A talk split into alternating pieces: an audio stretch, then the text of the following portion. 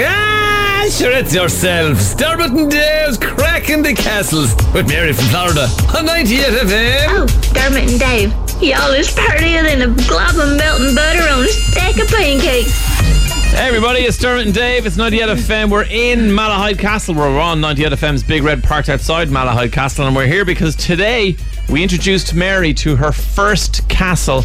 This is the reason why we're friends because she just used she's using us to get to castles. Yeah, that was the content of her first email. How long? That was over a year ago. Does it?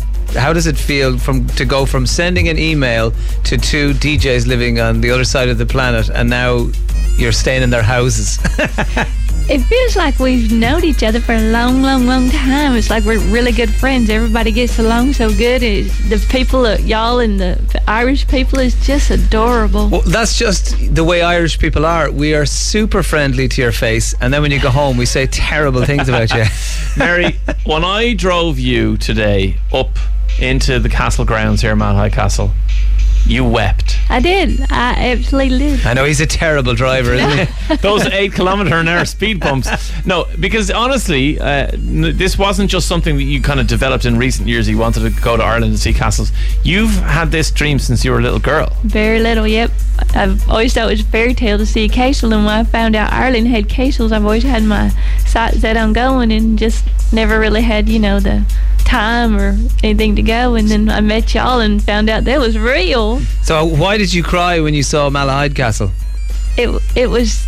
I don't know why I cried. I think it was so happy that, and I wanted to run across the field. I told Dave, I said, "Stop, let me run." Can I get out here? I was like, no, we have to park first. Uh, we got an amazing tour given to us by a chap called Brian. Super friendly guy, really cool. Uh, we learned something very important about Mary.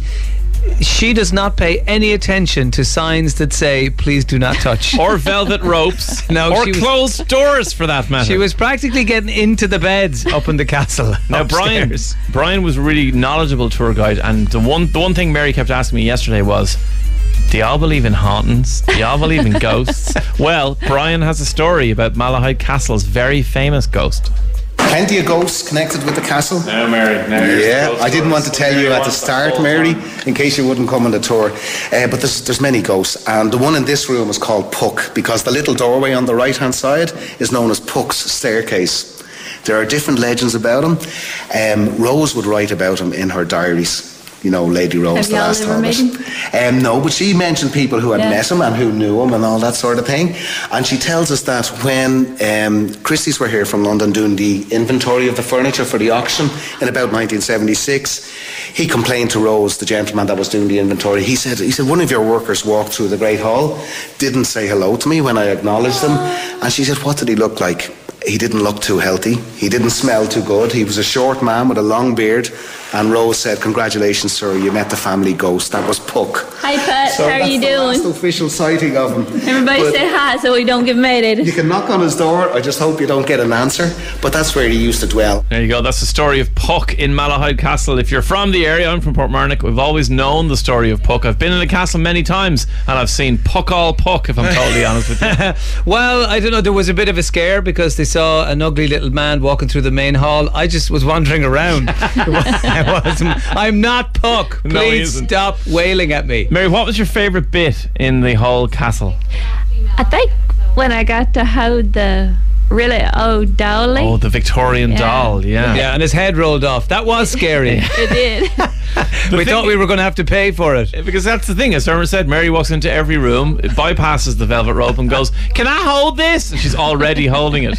Mary, Can I drink out of this 16th century goblet? Where's Mary? She's inside the suit of armour. Uh, but the great thing about going anywhere with Mary is that she's excited about everything.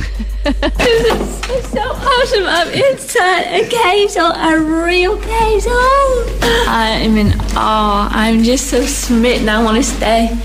Can I rent a room? Anybody wants to go somewhere really cool, go here. It's got winding staircases and cool windows and furniture and everything. no way! Oh my goodness, look at the books.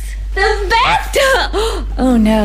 Look at that. It's a dolly carriage. Wow. And that must be Podie's. Oh my goodness, I'm touching the jar of somebody that used to have their clothes in there. But she sat on that chair in Westminster Abbey. No what? Can I sit on it? Well, I've, I've never stopped anybody else who asked me, so you certainly may. Now that was actually.